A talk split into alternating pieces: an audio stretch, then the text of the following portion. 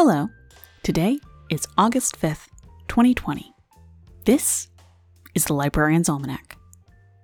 On this day, in 1962, Marilyn Monroe is found dead at her home. Her body is found naked, turned over, and in her bed.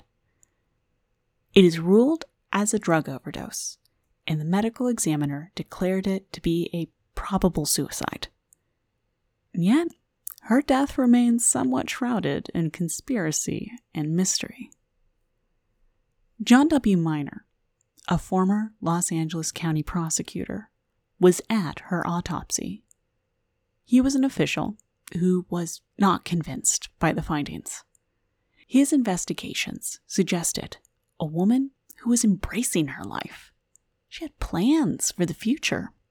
They did not include suicide.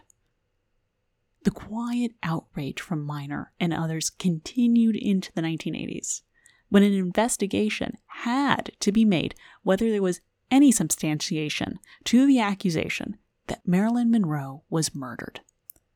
The New York Times described the ruling, which was declared to be not murder, in the following article Marilyn Monroe either killed herself or accidentally took an overdose of barbiturates, the district attorney said today after a review of the actress's death in 1962.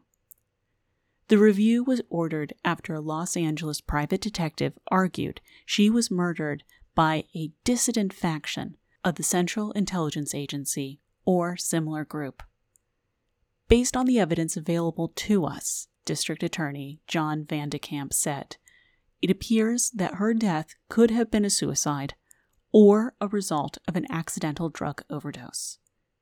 It is possible that while her ingestion of a lethal quantity of barbiturates was voluntary, she may have been in such a state of emotional confusion that she lacked a clearly formed purpose. Mr. Van de Kamp said no further criminal investigation into Miss Monroe's death was planned the district attorney's office decided on the review because there was no district attorney's investigation at the time, and because of recent reports contending Miss Monroe was murdered, supposedly because she knew of a plot against Fidel Castro, the Cuban leader. Mr. Van de Kamp's statement accompanied a 29 page report on the review, which took three and a half months. The report said that a murder would have required a massive in place conspiracy covering all the principals at the death scene, including the actual killer or killers, the chief medical examiner, coroner, the autopsy surgeon to whom the case was fortuitously assigned, and most of all, the police officers assigned to the case as well as their superiors. Our inquiries and documentation examination uncovered no credible evidence supporting a murder theory, the report said. Miss Monroe's body was found sprawled on the bed of her home in Brentwood on August 5, 1962. The county coroner ruled her death a suicide by drug overdose. The flurry of speculation that she was murdered coincided with the 20th anniversary of the death a private investigator, Milo Speriglio, and Robert Slatzer, who says he secretly married the actress on October 4th, 1952, in Tijuana, Mexico, said that Miss Monroe was killed shortly after the end of a romance with Robert F. Kennedy, then the Attorney General. There is still an air of a conspiracy surrounding Monroe's death. It may never cease. And I suppose, in a way, that makes sense.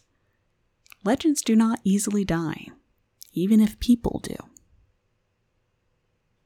Feel free to shoot me an email if you'd like notes and sources related to today's episode. Please be sure to rate and or review this podcast on the platform you found it on. Feedback is love. My name is Liz. You've been listening to the Librarian's Almanac, written and created by me. I'll talk to you tomorrow. Conspiracy. Oh. Right. So.